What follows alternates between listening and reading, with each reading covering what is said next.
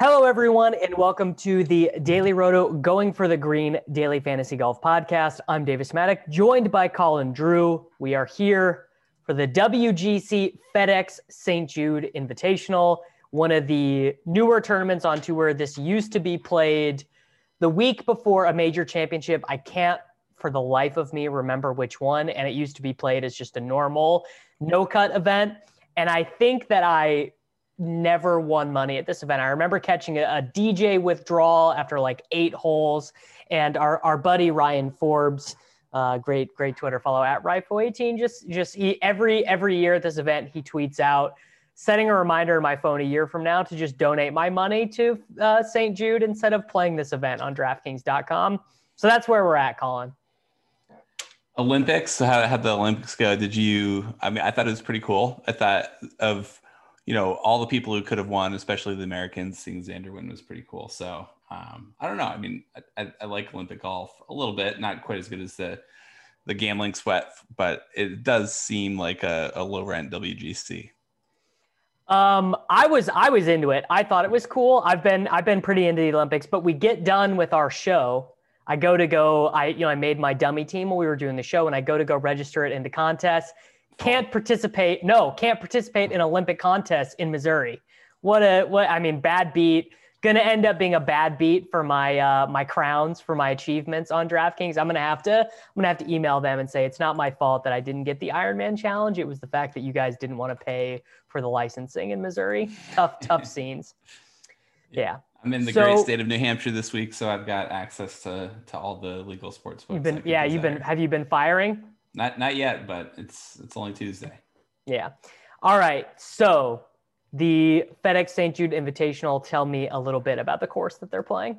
TPC Southwind par 70 course, 7,200 yards, which in terms of par adjusted distances, it's like reasonably long for a par 70 course. But um, I don't know. I mean, it the course is definitely one that favors more accurate players, that favors approach. It doesn't reward driving distance quite as much. So it's not too shocking to to hear you say that you haven't had success here in the past. And um, I think you know, looking at the tee to green leaders, you know, last year it was JT who won the event and led tee to green, but in the year before that, you had guys like Tommy Fleetwood, Patrick Green, Matt Fitzpatrick, Jim Furyk, who are all top five in to green. And so I think that kind of sums up a little bit of as far as what you can expect of the course. Definitely not one that the Bombers are going to be able to take advantage of in any noteworthy way, and definitely one where it brings in the entire field as far as you know the ability to contend or at least top ten the event. Yeah. So I mean, as you would expect, a WGC event, it is. I mean, even even to to say stacked is like honestly even underrating it a little bit. Like the Uh, the top 15 here, it's like insane re- reading the names. Like ev- everyone who is good is here. Of course, this is a no cut event. Your mandatory hashtag four days of scoring for your for your Wade Ormsby's of the this, world. This is where guys get paid too, right? Like they're yeah, the majors are over, and guys are definitely trying to find form for the majors, but guys are also trying to find form leading into the FedEx Cup playoffs, and so I, I expect you know you're going to see guys playing well prepared. Most of the guys are well rested. Are you like reading into anything for the guys who were playing in the Olympics, Morikawa, Xander, some of the top end names, but guys like Rory who were over there as well? Do you think travel matters at all coming off of the Open, or is it just whatever? I mean, we touted it. We touted it that it didn't matter last. How did how did Reed end up finishing? Uh, honestly, I, I don't even I don't even know. But I know that Reed is playing this week, which is hilarious. That he is coming back. Flew over there and now is flying back. I mean, he's just getting them checks, I guess. Yeah, I mean, the WGC, you show up, you get paid. So, but I mean, the FedEx is obviously looming, and so these guys are trying to play. Yeah. Um, all right. So the top, we have uh, six guys who are above 10,000. Collin Morikawa at 11,000. Xander at 10.8. Brooks at 10.6. Spieth at 10.4. Feels like a pretty Spiethy course. Dustin Johnson at 10.2. And then somehow a not sad Rory McIlroy. Rory, after the event, was like, that was amazing. It was so fun to play. I, I shouldn't have given the Olympics such a hard time before I was playing. So very unpredictable, this guy. Definitely. It was good to see, though. Um, I, I think in general, the like you said, the field is stacked. Um, I don't think that there's a dominant player. Rahm is not in the field this week. He's one of the notable absences. Not sure if that's still the COVID oriented with like quarantine, but my first inclination was just not to pay up for Morikawa or Xander, and that wasn't even as much to do with the Olympics, but just there's tons of talent in this field, and, and paying 11k for you know guys who are marginally better than the next tier just didn't seem like the right way to go. And then you add in any travel on top of that, so I'm probably off of Xander, who was partying it up on his plane, probably off of Morikawa as well, uh, and then that kind of brings you down to Koepka and who are both kind of interesting for different reasons. They're coming in with some of the best form in the field, guys that maybe over the last 12 months haven't played the best, but they're definitely playing to their A game over this last little three month stretch. Yeah. So I, I mean, it feels like a Spieth course. I was going to say, I can't even believe these words are coming out of my mouth, but it does feel like Spieth is probably the premium course fit, short term form, like, you know, not, not even, not even the most expensive guy. Now he does have an inc- like he is going to be mega chalk. Like he is going to be mega chalk this week mm-hmm. for sure. Yeah, I don't, I don't know. I, I got it like 22% right now. But that at a at, at a WGC, there's a lower number of golfers taking ownership. So that like that, that well, am I am I saying that backwards? So if there's a lower number of golfers taking ownership, I guess 22% is flatter. Yeah, I mean, like if there's few, well, generally it doesn't matter too much because the guys who are missing are like the guy, the guys who are like 70th in the world to 120th. So you're not really missing quite as much um, as far as the top end guys. But uh, I do think even if Spieth ticks up a little bit, it seems like right now the market is pretty split between Spieth and Brooks. And I, I mean, it makes sense. Like if you throw out Brooks miscut at the Palmetto Championship, he's coming in with a sixth, fifth, fourth, second.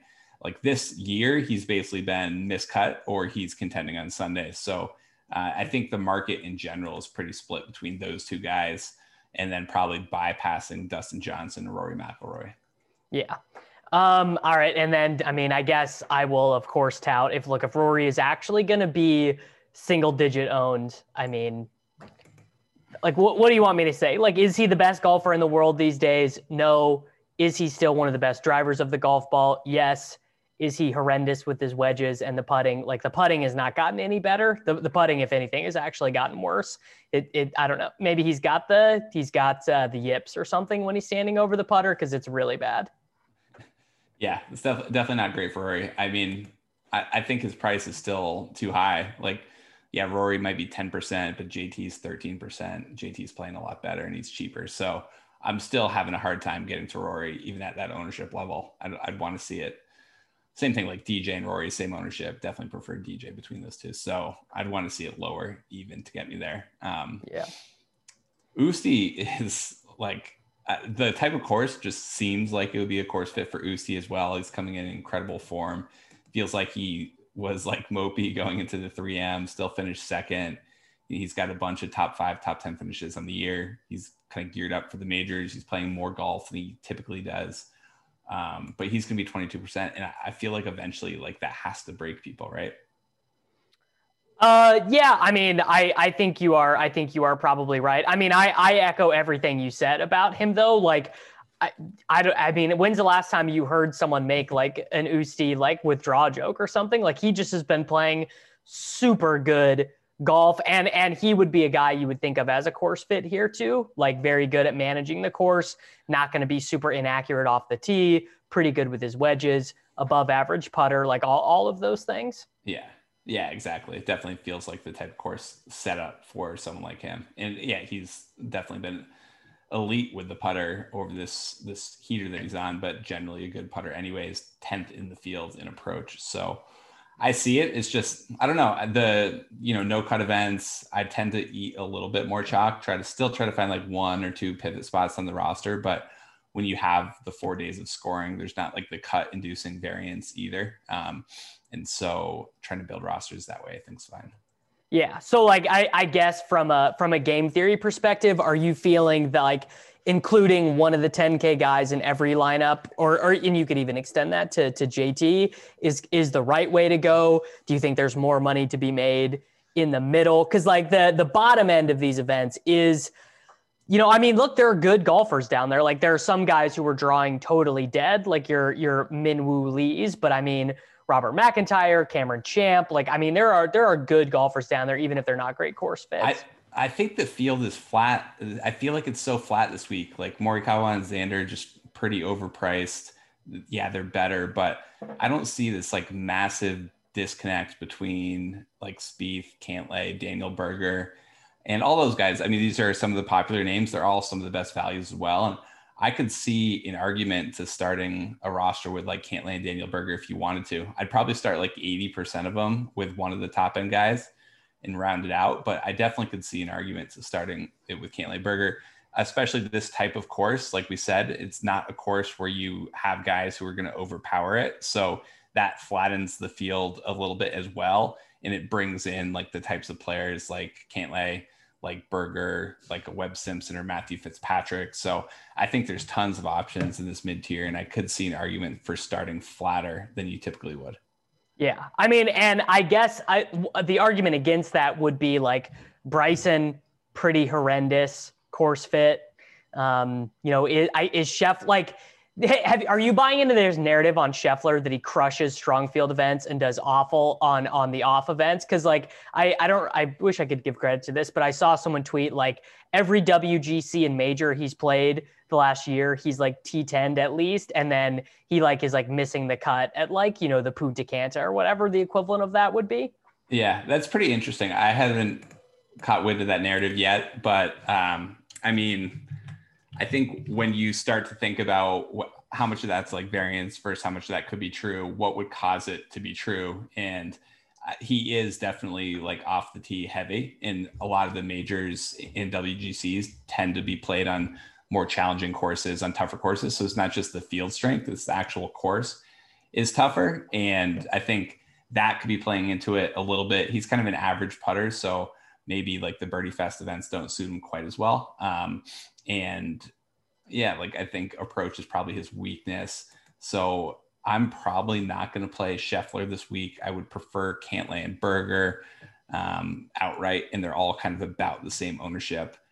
I, could see that being a thing with Scheffler, but I think it's more the distance and off the tee play than it is like rising to the occasion or something.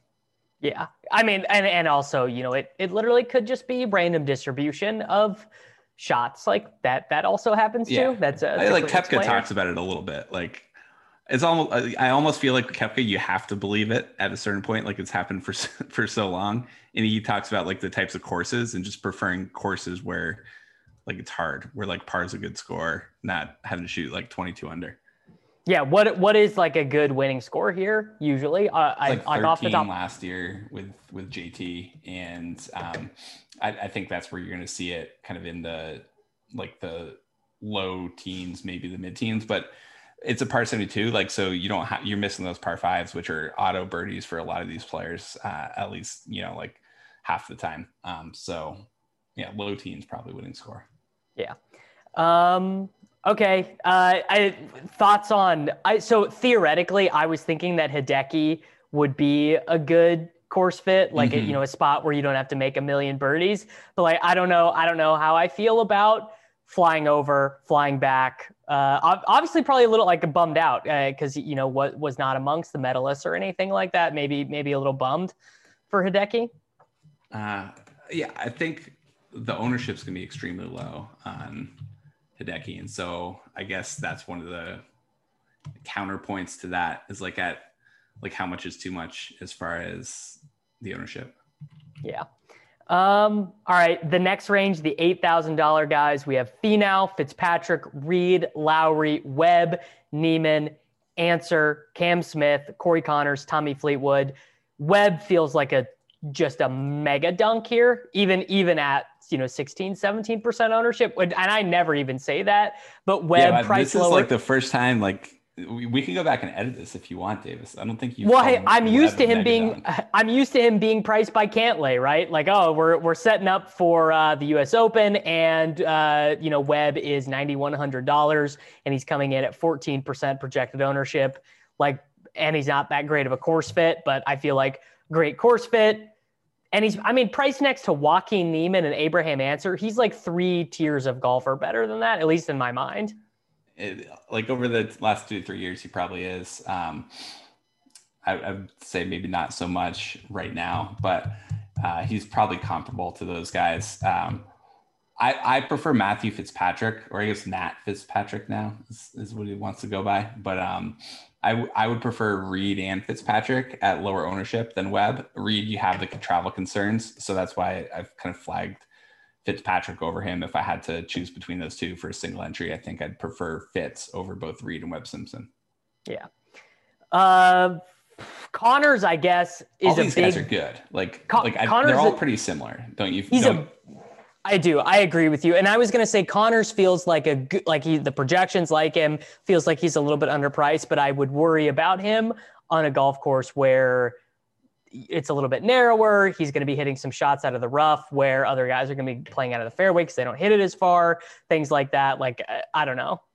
Like I think I'd take Zalatoris maybe because feel to me Zalatoris is maybe and maybe this is a horrendous take, but I I do feel like he has a very good handle on these courses. Like I, I was so impressed by what he did at Augusta and and and what he's done at a lot of the major championships and and big events. Like the first time he's played them, he's just managed the course so well. Yeah, I think like we have the baseline on Conners just so much stronger than Zalatoris. We actually have Zalatoris as a negative course fit, Conners as a positive course fit. Um, the argument for for Zalatoris, I think, is leverage is where you would be going with that. I probably don't feel like a need to take that stand there, especially if like it seems like there's going to be a lot of guys in the like 7Ks that are like 5 to 10%. And so I don't think you have to do anything like super extreme to to pick up like a couple spots of leverage. Um, and so I'm probably not looking for it with with Zalatoris, uh, like Conners out of like if just between those two guys.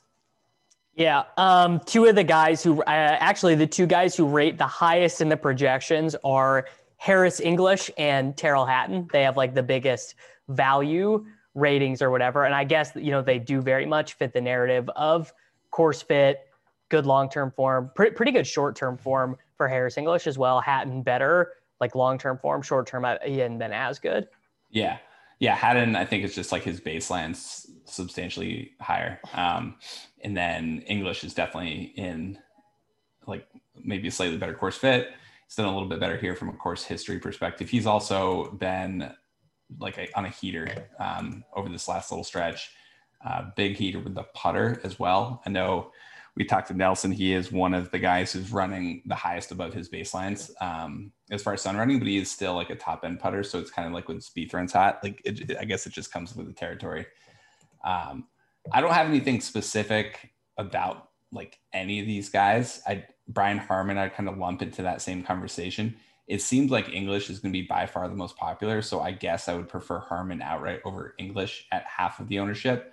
But I do think it's like you have to be cognizant of the overall roster. And I feel like I like some of the top end um, chalky players. So maybe that's something where I'd play at most one of these guys as I go to build out a lineup.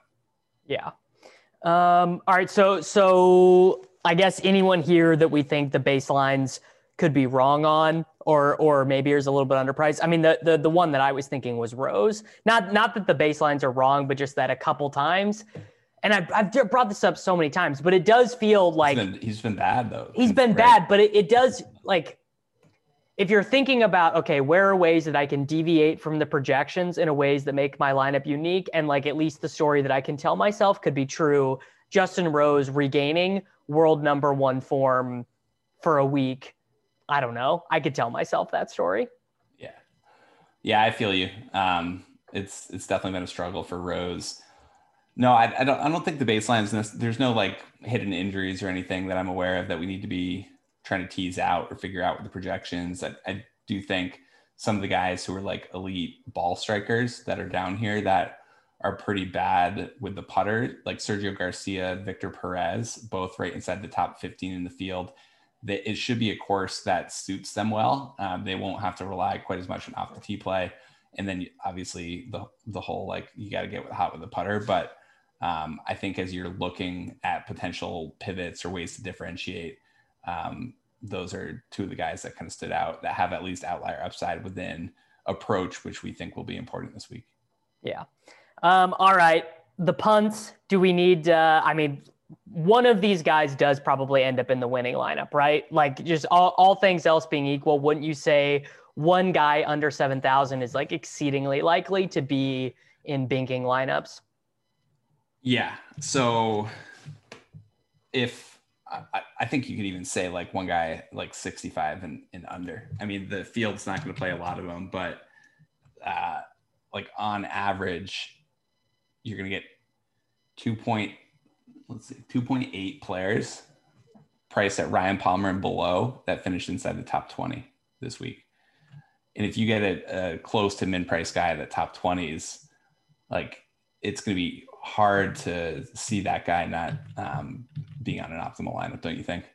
Yeah, I mean, I mean, for if, if you know Siwoo Kim, I I mean, even if Siwoo Kim finishes 18th but makes a bunch of birdies, right? He'll get in Garrick Higgo, you know, whoever. How is Robert Streb at this event? Like I don't. I was like, wondering that too. Yeah like I, I get that the I get that a lot of the non-US players get their results from the Euro Tour, the Japanese Tour, whatever, and so that gets them up higher in the world rankings. But like, what is Robert Streb doing? Like, what I don't. How is that happening? I, I have no idea. Like, let's let's go look at Robert Streb's so official world golf he, ranking. He won the RSM Classic in 2020, uh, the last of well, the last event that he played, and so uh, it's possible he's getting in because of that. He is, yeah. I mean, he's 137th in official world golf ranking, so it's got to be. It has to be that win. Um, I, I can't imagine. That's very. The rules of golf are so strange. Yeah.